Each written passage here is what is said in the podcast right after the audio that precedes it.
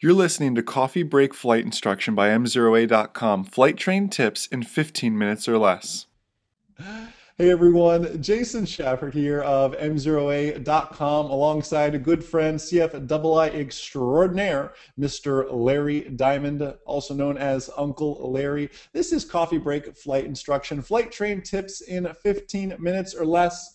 Well, let's go ahead and start that timer. Topic today, staying current, both for my V F R and my I F R guys. You know, I, I understand we can't... Uh, we're not all aircraft owners, scheduling difficulties, work difficulties, life difficulties. Uh, we can't go out and fly every day we'd like, we'd like to. So what can we do to stay current? Um, I actually want to start talking to my I F R guys just real quick, because there are some very I F R-specific things, um, and then the V F R stuff can apply to both sides of the spectrum. I kind of want to share. Um, We know that for my I F R currency, I have to do my approaches, well, really to stay current every six months, right? Well, six months is a really, really long time. You know, I don't want to go out there and uh, be shooting approaches down to minimums in a little Cessna one fifty if I haven't flown an instrument approach in, say, five months. Um, that's, would it be legal? Well, depends on the circumstances, but yeah. Um, would I want to do that? No, I, I don't think I want to do that. Your, your skills erode so quickly in that case. Um, I'll never forget, I had a student, uh, private pilot, um, very, very nice guy. Um, got him all the way up, passed his check ride, everything was great, and uh, kind of lost touch with him. I, uh, you know, he had a goal of becoming an aircraft owner. I assumed he was pursuing that, everything else. Well, sure enough, uh, two years later, I get a call from him saying, hey, Jason, Uh, I need a flight review. I need to get current again. Cool, man. That's great. Uh, awesome. Let's meet out at the airport and everything else. So I meet him out at the airport. We're just kind of chit-chatting, talking, everything else. And I open up his logbook, and guess what the last flight was? Last flight was his check ride. And he's showing up uh, to do his flight review, and his last flight was two years ago. Uh, and I'm thinking, man, it, it, I hate to be a heartbreaker, but if you think that you're going to show up here for an hour worth of ground and an hour flight, I'm going to sign you off. Given your proven history, you're probably not going to go flying, but you could, and you're my responsibility. I'm not willing to sign that off just yet. It's going to take a little bit more than just an hour of ground and an hour flight. And he understood that. We continued to work on that and kind of gave him some of the same tips I'm going to give you guys for people who sometimes life just gets in the way. Uh, I F R guys, if you don't have a simulator or some means of simulating an instrument approach, listen, you, your airport may have a little uh, P C A T, uh, is what I call it, P C A T D, that you can actually log some flight time on and go down to the local airport and practice some approaches. Maybe you're real lucky and they have like a Redbird flight simulator, something uh, really nice that you can practice those approaches in. And those can work to uh, help with your I F R currency, both from a legal standpoint and just from keeping you sharp um, as far as that sort of stuff goes. Um, really across all boards, though, V F R, I F R.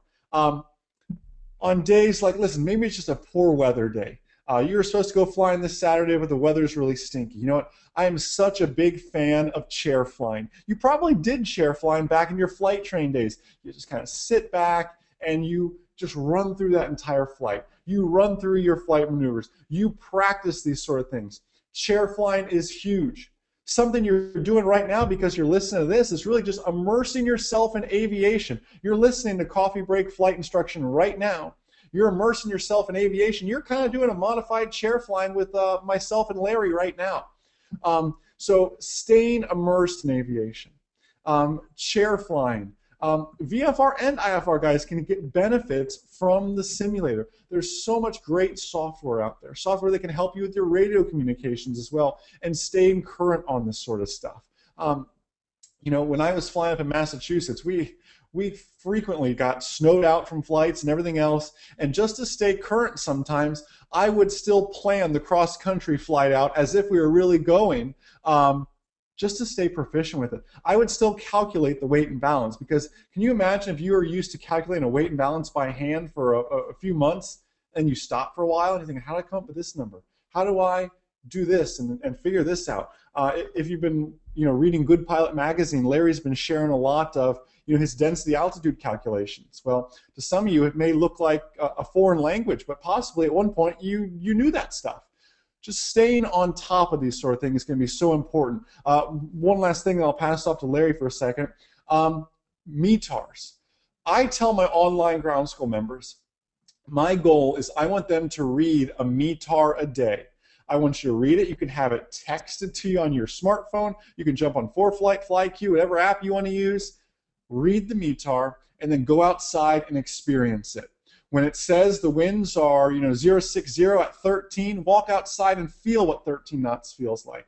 Um, when it says the clouds are three thousand foot uh, overcast, look outside and see what clouds at three thousand feet actually looks like. Even something that simple. Number one is keeping you proficient on how to read METARs. Leave them in the raw format. Please don't translate them. And then get out there and actually experience it to help you make smarter go and no-go decisions on that front. So uh, that's really what I have for kind of staying current. Larry, you have anything you want to chime in with on there? Maybe some tips you could offer? Yeah, I actually I do the same thing. What I do is uh, you can see it. We can have wonderful weather behind my uh, shoulder over here. Right now it's snowing like six inches. So what I do is I actually I pour, pull one of my I F R flights. So let's say I'll, I'll shoot an approaches out to Coldwater, Michigan. So I'll actually sit down. Actually, I'll, I'll not pick up the phone, but I'll actually call flight service, get the weather at least for that day, file it, and then go sit on my couch, pull my approach plates on my new iPad mini, and actually fly it. I'll make all the, the calls. I mean, I look kind of silly, kind of like talking to Detroit Approach when I'm sitting here in Canton, Michigan, uh, five nine five six Pinewood Court, but I, I do the whole thing. I have my approach plates. I even say, okay, what happens if I go miss? We're going to do alternates. And even for, uh, you know, and I'll just pick like at least two different airports. So for realistic terms, for my I F R stuff, I do at least three approaches every month.